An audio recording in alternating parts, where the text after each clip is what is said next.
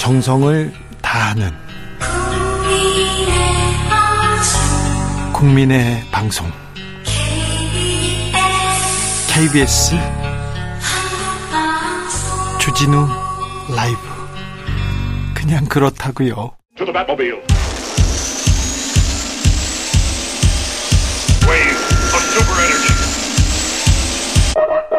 주 기자의 1분 행복청에서 관리 감리 단장이 10여 차례 넘게 오송 지하차도 침수 위험하다 위험하다 이렇게 알렸습니다. 그런데 충청북도 청주시 별다른 조치 취하지 않았습니다. 14명이 숨졌습니다. 14명이. 그런데 김영환 충북지사 한두 명의 사상자가 발생했구나 정도로만 생각했지 엄청난 사고가 일어났다고 생각하지 못했다. 사고가 났는데도 이렇게 말씀하세요. 제가 거기에 갔다고 해서 상황이 바뀔 것은 없다. 이렇게 말했습니다. 대통령이 서울로 뛰어가도 상황 바꿀 수 없다. 이 대통령하고 코드 맞추는 겁니까 뭡니까? Wording까지 같습니다. 상황을 바꿀 수 없으니 아무것도 하지 않으시렵니까? 현장에 가서 사진 찍으면서 복구 방해 마시고요. 기자회견하면서 구조 방해 마시고요. 국민 가슴에 대못 박는 그런 사과도 하지 마십시오. 사고에 대비하지 않았습니다. 대비하지 않을 거면 상황에 대처하지 않을 거면 그냥 그만두세요. 아무것도 하지 마세요. 물러나세요. 주기자 1분이었습니다. 아리아나 그란데 베스트 미스테이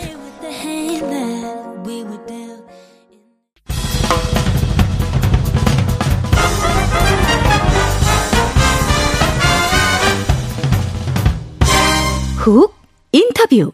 훅 인터뷰 이어가겠습니다. 미국의 핵 잠수함이 부산에 입항했습니다. 42년 만이라죠. 북한이 잠수함 오자마자 탄도미사일 두 발 쐈고요. 근데 윤 대통령 핵 잠수함 올라타서 올라타서 북한에 경고했습니다. 어, 그러던 중에 미군 병사가 어, 판문점을 월북하는 사태도 벌어졌습니다. 아, 남북 간의 관계는 어떻게 될까요? 통일은 어떻게 되는 건지 여러 여러 사안들 물어보겠습니다. 이종석 전 통일부 장관 모셨습니다. 장관님 안녕하세요. 예, 안녕하십니까? 네, 건강 괜찮으시죠? 예, 괜찮습니다. 네, 오랜만에 뵙습니다. 네, 오랜만입니다. 이종석 장관님이 왔다는 거는요. 네, 남북 관계가 지금 심상치 않다는 거예요. 어렵다는 거예요. 통일에서 멀어지고 있다는 겁니다. 자, 핵잠수함이 왔습니다. 그리고 북한은 계속해서 지금 미사일을 쏴대고 있습니다. 갑자기요. 네. 요즘 왜 그래요? 근데 뭐 갑자기는 아니죠. 네. 어차피 북한이 미국하고 이제 비핵화 협상이 결렬되면서 네.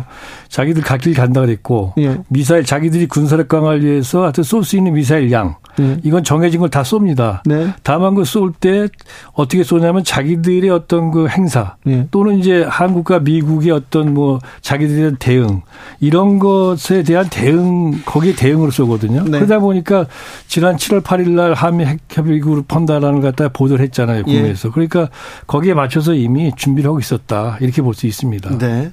윤 대통령이 어제 핵잠수함에 올랐습니다. 그래서 북한이 핵 도발할 때는 정권 종말을 시킬 것이다 이런 얘기했는데 아, 대통령의 발언 그리고 대통령의 승선 어떻게 보셨어요?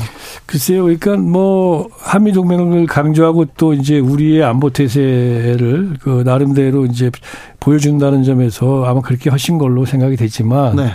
예, 모든 게 그렇지 않습니까? 과유불급이라고 지나치면 네. 모자란 말도 못하다는 얘기를 하지 않습니까? 네. 그래서 어떻게 본다면은 지도자 입장에서는 강력한 그런 국방 태세를 갖추지만 사실 다른 한편으로 본다면 또 평화를 증진하기 위해서는 안보 그 강력한 그 국방력과 함께 또 대화를 해야 되잖아요. 네네. 네. 대화를 끌어내야 되는데 너무나 어떻게 본다면은 강력한 힘, 국방력만을 강조하는 얘기고 그런 것들이 과연 그러면 상대방에게 예.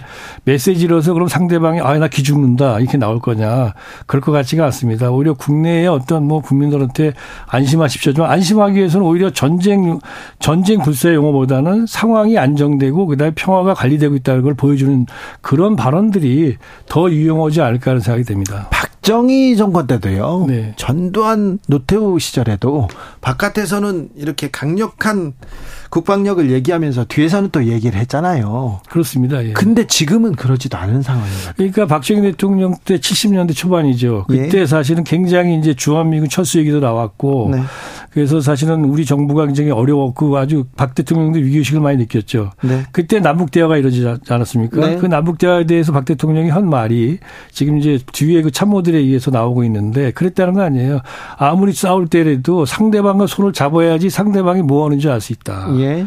이 상당히 중요한 얘기입니다. 다시 예. 말해서 항상 상대방을 알아야 되는데 알기 위해서는 대화를 해야 되는 것이죠. 예. 그 대화조차를 다 모두 막고 무조건 오로지 물리적 힘만으로 할 수 있다.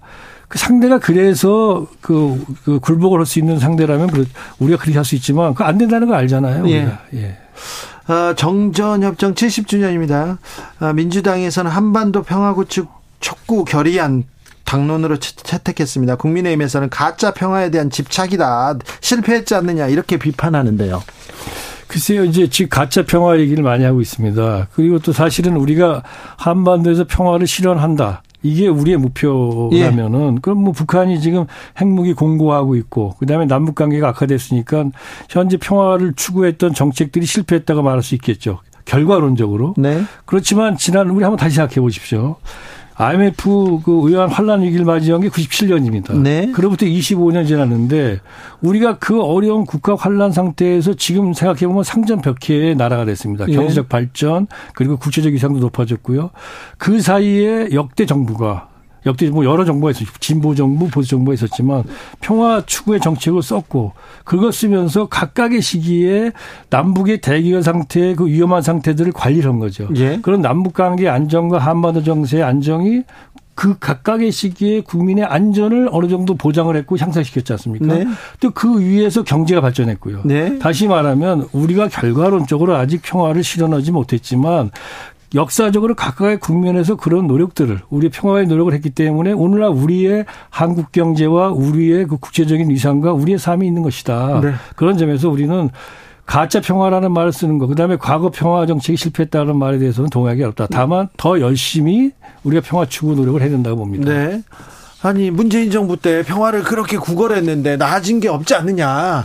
뭐 트럼프 저 김정은 만나면 뭐하냐? 저 결국 하나도 이루어진 것이 없지 않느냐? 차라리 하지 말지 이런 얘기도 하는데. 그러니까 평화를 구걸했다라는데 아니 평화를 누가 구걸을 합니까? 평화라는 거는 네. 누구에게나 중요하기 때문에 누구에게나 호소할 수 있는 것이죠. 아니, 평화가 제일 중요하죠. 네. 그리고 지금 생각해 보십시오. 그러면 윤석열 정부 들어와서 네. 지난 1년 여개월 동안 그 한반도가 진짜 평화가 이루어지고 그래서 진짜 평화가 뭔지 모르지만 평화가 이루어졌습니까? 아니. 지금 남북 대결은 더 심화되고 북한의 도발은 더 빈번해지고 많아지고 미사일 너무 쏴요. 국민의 삶은 더 촉박해졌는데 그러면 이건 뭡니까? 이게 진짜 평화의 결과입니까?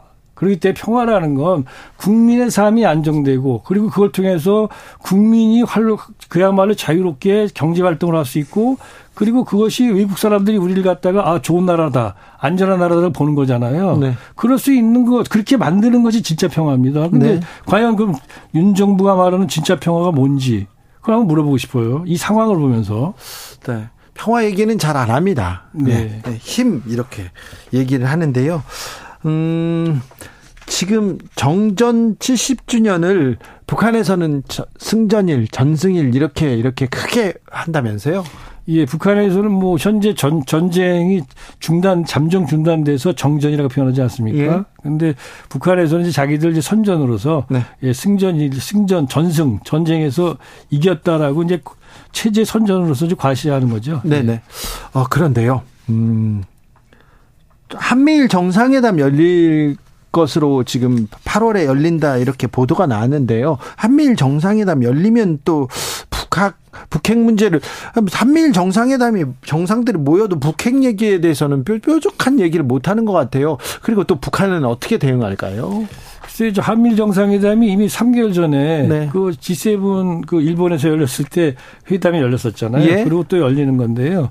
뭐 회담이 많이 열리는 거는 뭐 열려서 나쁠 건 없지요. 그러나 이제 한미일 어떻게 보면 윤석열 정부 들어와서 한미일 협력을 상당히 강조하고 있지 않습니까? 네. 그래서 한미일 협력을 공고하는 것 이 모습을 보여주고 싶어서 그걸 하겠죠. 그러나 거기서 뭐 북한 핵 문제에 대해서 어떤 새로운 주제가 나올 건지 이건 잘 모르겠습니다. 그건 이제 뭐 정부 당국자들한테 물어보셔야 되고요. 네. 북한 북한은 아마 이제 뭐 그 내용을 보고 반응을 하겠죠. 그래요. 예.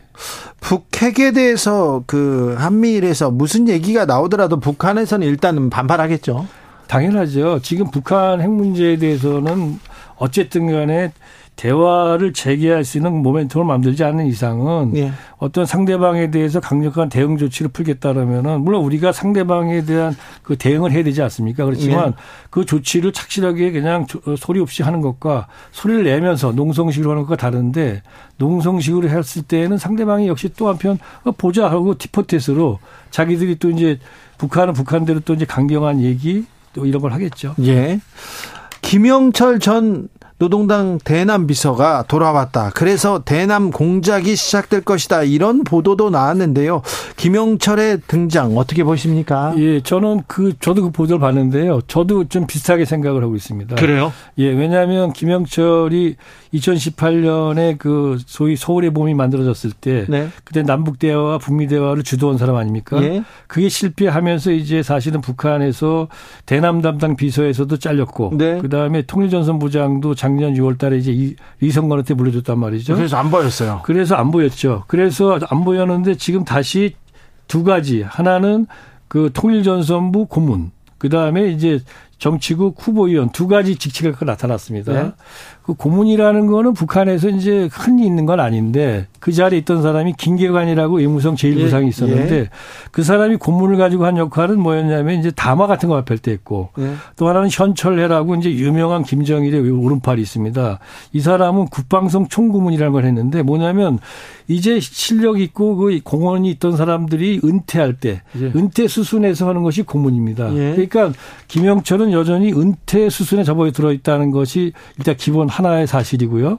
또 하나는 뭐냐. 근데 정치국 후보위원입니다. 예. 후보위원은 일을 하는 자리거든요. 그건 뭐냐면 지금 북한은 남북 관계를 옛날처럼 보지 않습니까? 적대 관계로 보고 있고요. 적대 관계를 아예 돌아섰습니다. 그렇죠. 완전히 적대 관계 돌아섰습니다. 그 다음에 현정훈 회장이 금강산 방문한다 그러니까 북한의 대남 담당에서 문제 얘기를 전게 아니라 외교. 외교 외무성에서 했잖아요. 예. 그건 그 얘기 뭐냐면 남북 관계를 좀 격화시켜 놨습니다. 그러고 나서 하는 게 적대 국가에 대한 공작과 이런 것들을 갖다 많이 할 겁니다. 이제 그 그다음에 대결 국면에서 할 수 있는 것들.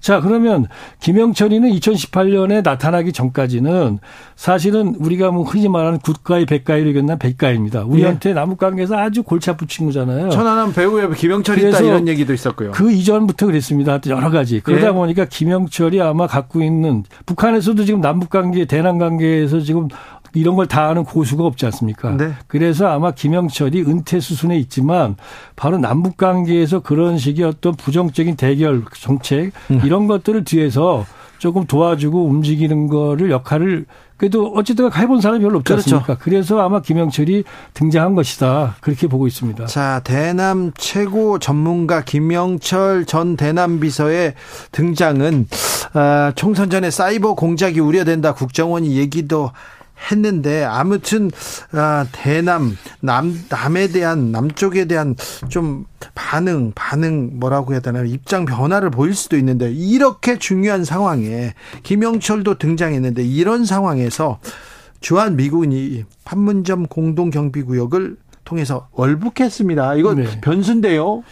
글쎄요, 82년에 한국 처음이라 그러잖아요. 네. 처음인데 이게 지금 현재 남북 관계 상황을 볼 때 또 그 이등병이 지금 이제 월북하지 않았습니까? 네. 그래서 이게 뭐 그렇게 크게 큰 변수라고 보지는 않습니다. 그래요? 만약에 북미 간의 대화가 되는 시점 같았으면은 이 사람이 또 징계를 받을 상황에서 월북을 했다 그러니까 아마 추방도 될 수 있을 텐데 지금은 남북 관계가 악화돼 있기 때문에 뭐 어떻게 될지 모르겠다. 다만 만약에 북한이 이용한다면 그렇죠. 이용한다면 아마 이제 그 이, 이 이등병이 흑인이기 때문에 네. 아마 미국 북한의 인권 문제 를 갖다가 미국이 계속 제기했잖아요. 예. 그러니까 그 반대로 예. 미국의 어떤 그 인권 문제 또는 그 인종 차별 문제를 뭐 이렇게 예, 그 비판하는데 이용할 수는 있겠는데 네.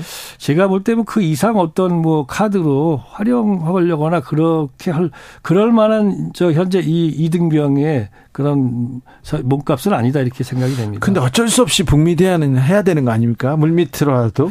글쎄요, 이걸 가지고 의미 있는 북미 대화가 이루어질지는 모르겠습니다. 물론 북미 간에 지금 대화가 필요하다는 문제의식이 있다면 이걸 계기로 할 수는 있겠죠. 그렇지만 이 월북 사건이 계기가 돼서 북미 대화가 이루어지기는 글쎄 쉽지 않을 거다. 이루어진다면 그것은 이미 서로 뭔가 필요성이 먼저 있었기 때문에 이걸 계기로 한다. 네. 약간 좀 뉘앙스가 다르지 않습니까? 네. 그렇게 생각합니다. 북한하고 중국하고 국경이 좀 열립니까? 지금 아무래도 코로나가 중국에서 열렸고요. 북한에서도 이미 뭐 전 세계적으로 코로나 그 봉쇄가 풀리고 있기 때문에 지금 조금씩 열리고 있다고 지금 보여지고 있습니다. 그렇습니까? 네. 어, 9월에 중국 항저우에서 아시안 게임이 있습니다. 북한은 일찌감치 참석한다 이렇게 얘기했는데요. 아, 그 어떤 좀좀 정치적 이벤트가 생길 수도 있다 이런 예상이 예, 지금 있습니다. 2019년 그 김정일 위원장이 2018년에 중, 어, 이 중국을 여러 번 방문했잖아요. 예. 그리고 2019년 6월 달에 시진핑 중국 국가주석이 북한을 방문했습니다. 예.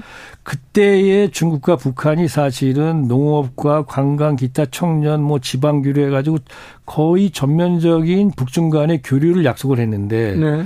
그런데 그러고 나서 직후에 코로나가 터졌잖아요. 네. 그러다 보니까 지금 아마 올해부터 아마 조금씩 이제 막 문이 열리면서 북중 간의 교류가 상당히 이제 활발해질 것이다. 그러면 그 상징으로서 아직 이제 북중 간에 이제 문이 열리니까 열리면 아마 김정일 위원장이 올해 중국을 방문할 가능성은 높다고 지금 보고 있습니다. 아, 그렇다면 예, 올해 지금 현재 열리고 있으니까요. 예. 2018년 간 다음에 가지 않지 않았습니까? 네.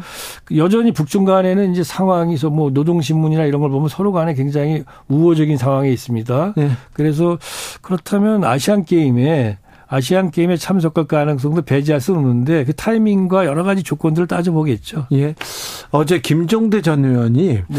북중 관계 그 회복된다고 했는데 아직 완벽한 건 아닌 것 같다. 단체 관광객도 안 오고 아 뭔가 풀리지 않는 이상 기류가 있는 것 같다. 문제가 있는 것 같아 보인다. 이런 지적했는데 글쎄요, 그 무슨 근거를 갖고 그렇게 말씀했는지 모르지만 지금 북한이 지금 코로나 봉쇄를 푸는 것 자체에서 굉장히 조심하고 있습니다. 아직도 조심합니다. 조심하지. 그러니까 음. 완전하게 풀리진 않았잖아요. 네. 그래서 그렇고 이것이 풀려가면서 아마 점진적으로 이제 중국의 단체 관광객도 북한으로 들어갈 겁니다. 지금은 북중 간의 특별한 정치적인 꼬인 게 있어서 이렇게 지금 안 되는 게 아니고 네. 북한이 국경 봉쇄했던 걸 푸는 과정이 그렇게 넉넉하게 쉽게 빨리빨리 풀질 않기 때문에 그렇다라고 보시는 게 맞을 것 같습니다. 아직도 굉장히 조심스럽군요. 네, 그렇습니다. 어, 통일부는 어떤 부서예요? 통일부는 어떤 부서냐는 거는 그건 정부 조직법 31조에 나와 있습니다. 그래서요. 예, 거기 31조에 보면은 제가 뭐 정확히 기억하는지 모르겠습니다만은 통일부 장관의 사명이 나와 있는데요. 네. 그래서 통일부 장관은 이제 뭐 통일과 그다음에 남북 대화 교류 협력 뭐 이런 것들을 하고 네. 기타 뭐 여러 가지 사무를 통일 관련 사무를 관장한다 이렇게 돼 있습니다. 네. 통일부는 남북 관계 개선하고 대화를 촉진해서 우리 우리가 남북한 간의 관계 개선을 통해서 우리 국민들이 보다 평화롭게 살고 한반도가 공동체로 나가게 하는 것 이것이 통일 부의 기본적인 임무입니다. 네. 예. 그런데요. 통일부 장관 후보자 김영우 후보자가 북한은 적 북한 파괴가 북핵의 해결책이다 이렇게 얘기하시던데요. 그러니까 제가 조금 이제 걱정스럽긴 해요. 왜냐하면은 자 국방부 장관은 나라를 지키해서 국방력을 강화시키는 것이고, 네. 그다음에 외교부 장관은 외교를 하다 보니까 북한의 인권 문제라든가 제재 문제에 열심히 합니다. 네. 그럼 통일부 장관은 뭐 합니까? 통일부는 그 정부 조직법에 기초해서 보더라도 기본적으로 북한하고 대화를 터야 되고 관계 개선을 해야 되는 거죠. 교류 협력하는데. 그렇죠. 북한의 인권과 압박 같이 이거 압박 이런 거는 그거는 사실은 통일부의 업무를 보면 그거는 한 부분에 불과하고 오히려 기본 업무는 아닌 거죠. 근데 네. 이걸 갖다 기본 업무를 하겠다는 거 아닙니까? 네. 그러니까 그렇게 되면 이게 과연 맞는 얘기인지 정부 조직법에 맞는 얘기인지 또 이것이 과연 그러면 통일부를 갖다가 그렇게 하자고 만든 게 김대중 대통령도 아니고 노무현 대통령도 아니고 1969년 3월 1일 날 박정희 대통령이 만든 겁니다. 예. 근데 이걸 갖다가 이 통일부가 존립하는 기본 취지 자체를 지금 부정하는 거죠. 네. 통일부 장관은 통일 그리고 남북 대화 교류 협력에 대한 정책의 수립, 통일 교육, 그 밖에 통일에 대한 사무를 관장한다 이렇게 돼 있는데 근데 그밖 에 사무를 사무라 사무에 해당되는 북한 인권이나 제재 압박을 갖다가 제 1순위로 하고 싶어 하는 것이 그런 기류가 보여서 통일부 장관 차관을 전부 다 지금 통일부 사람이 아닌 사람을 바꾸고 있습니다. 왜냐하면 네. 과거 통일부는 남북 대화 교류를 갖다가 추진하는 것을 했기 때문에. 그렇죠. 예. 노상수님께서 장관님 설명 귀에 쏙쏙 들어옵니다. 그렇죠. 1885님 장관님 칼날 위의 평화 시간 내서 한 번 더 읽겠습니다. 아이고 저도 잘 읽었습니다. 칼날 위의 평화.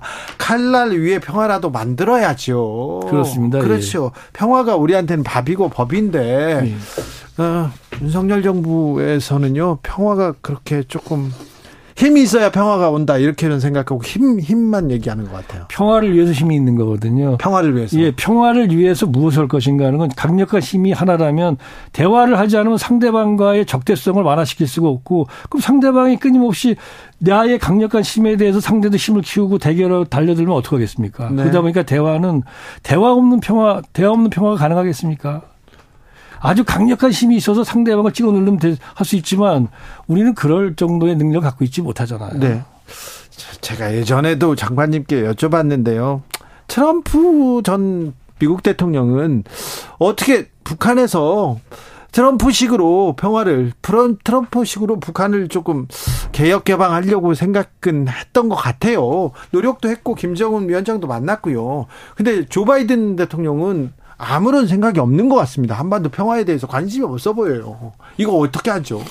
그러니까 지금 김대중 대통령이 말씀에 따르면 훌륭한 지도자는 뭐 서생적인 문제의식과 예. 그다음에 상인적인 현실 감각을 가져야 된다는데 트럼프는 서생적인 문제의식은 없습니다. 예. 그러니까 결국 회담이 결렬됐죠. 그렇지만 상인적인 현실 감각이 있으니까 아, 예. 북한을 끌어내야지 개방도 하고 그걸 통해서 인권을 강화시킬 수 있다 보는 거고. 그걸로 또 사업에 예. 또 도움이 되고요. 예. 바이든은 두 가지 다 없는 거죠. 그래요? 네. 아니, 한반도 문제가 하나. 네. 예. 딴 건 제가 잘 모르겠습니다. 윤석열 대통령은요? 그건 제가 평가하지 않겠습니다. 아, 다만 아, 어떻게 저렇게 한 외눈박이처럼 오로지 힘에 의한 평화를 말씀하시는지 평화는 우리가 안보 증진을 위하고 평화를 만들어가기 위해서는 기본적으로 강력한 힘과 대화를 통해서 상대방과의 어떤 적대성의 완화가 두 가지 축인데 하나만 얘기하면 평화가 될까? 이런 그 윤 대통령을 보면서 항상 그런 의구심을 갖습니다. 아, 윤석열 대통령은 뭐 검사 시절에 검사만 하셨잖아요. 통일 외교 안보에 대해서 특별히 통일에 대해서는 거의 뭐 하신 말이 없고요. 근데 저보다 더 많이 아시는 것처럼 지금 행동을 하시니까 예. 아 그래요? 그렇지 않습니까? 모든 네. 거 규정적으로 말씀하시니까. 모든 걸 다 잘 아시는 분처럼 예. 네. 말, 말씀은 그렇게 하시죠. 역대 한국 정부의 외교 안보 정책 어떤 틀로 이렇게 이루어졌고 지금은 어떤지 좀 알려주십시오. 기본적으로 어떤 대통령이건 간에 어쨌든 간에 한반도에서 남북 관계를 개선해서 평화 통일을 추구한다는 것은 그건 기본적으로 헌법의 기초에서 얘기했던 거죠. 우리의 숙명이에요. 그거는 진보와 보수의 차이가 없습니다. 네. 예, 약간의 강도의 차이죠. 네. 예. 그리고 그런 것이 평화가 정착돼야만 된다는 데서도 이의가 없는 거죠. 네. 그 안에서 이제 뭐 얼마큼 더 강하게 하느냐 안 하느냐 또 그다음 미국과의 관계를 어떻게 하냐 이런 얘기 있었죠. 그건 부수적인 거기에 비하면 조금 아래 하층 하위 개념의 얘기했던 거죠. 그런데 윤석열 대통령 미국과의 가치 동맹이 중요하다. 핵을 어떻게 해서든지 가져오거나 우리가 쓸 수 있어야 평화가 온다. 이렇게 얘기하는데요. 우리가요. 우리가 핵무기를 만들지 만들 능력이 없어서 못 만드는 게 아니지 않습니까? 네. 박정희 대통령이 핵무기를 만들려고 했다가 결국 저지당했잖아요. 네. 자, 우리는 핵무기를 만들 능력이 있고 세계적인 원자력 국가지만 그걸 만들지 못하는 이유는 미국이 만들지 못하게 하는 겁니다. 네. 왜? 비확산 정책 때문에 네. 우리 거기 동의하고 있어요. 그럼 예. 그 대신에 미국이 우리에게 제공하는 게 뭡니까? 핵 우산. 상대가 핵으로 공격하면 무조건 그걸 갖다가 상대방 그걸 갖다 핵으로 보복할 수 해주겠다는 철석하던 믿음이 있는 거 그것이 한미동맹입니다. 그 동맹에 대한 믿음을 갖다가 믿지 못하면은 무슨 무슨 한미동맹론자라고 얘기합니까? 그러다 보니까 미국 핵우산을 믿어야 되고 우리가 미국 핵우산을 부탁하는 게 아닙니다. 권리로서 주장할 수 있으면 되는 거고 예. 그걸 통해서 한반도에서 우리가 그걸 못하면 핵을 가져야 되죠.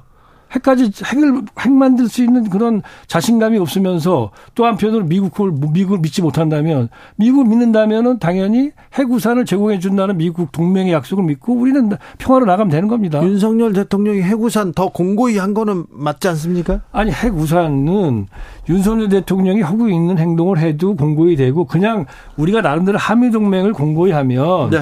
기본적으로 미국은 우리에게 한 약속을 지키게 돼 있는 것이죠. 네. 우리가 너무 지나치게 동맹 일변도로 나가면 다, 나머지 다른 나라들도 우리와 경제 관계가 있고 외교 관계가 있지 않습니까? 이걸 균형적으로 해야 되지 한미 동맹 일변도로 해결되느냐? 지금 디커플링에서 이른바 디리스킹, 네. 즉 이게 미국의 미국이 중국을 전면 봉쇄하기 어려우니까 일단은 이제 어느 정도는 위험 관리를 가자고 얘기하고 있는데 우리는 여전히 미국의 중국 전면 봉쇄 정책에 편성하고 있다는 거죠. 예, 예. 과연 우리가 그 다음 나올 결과 다른 나라들은 다 중국과 협력하는데 우리는 그럼 그때 우리 혼자 중국과 그럼 척지고 살 거냐. 네. 예, 이런 문제, 이런 결과에 대한 우리가 대비를 해야 된다고 봅니다. 알겠습니다. 장관님 얘기 들으니까 귀에 쏙쏙 들어옵니다. 남북 관계, 외교 안보 관계 너무 우리한테 중요하지 않습니까? 아, 국제 정세가 어떻게 흘러가는지 자주 좀 모셔가지고 얘기 듣고 싶은 바람이 있습니다. 장관님 자주 나와달라는 얘기입니다. 네, 그러겠습니다. 이종석 전 통일부 장관이었습니다. 네, 감사합니다. 감사합니다. 정치 피로, 사건 사고로 인한 피로, 고달픈 일상에서 오는 피로. 오늘 시사하셨습니까? 경험해 보세요. 들은 날과 안 들은 날의 차이. 여러분의 피로를 날려줄 저녁 한 끼 시사. 추진우 라이브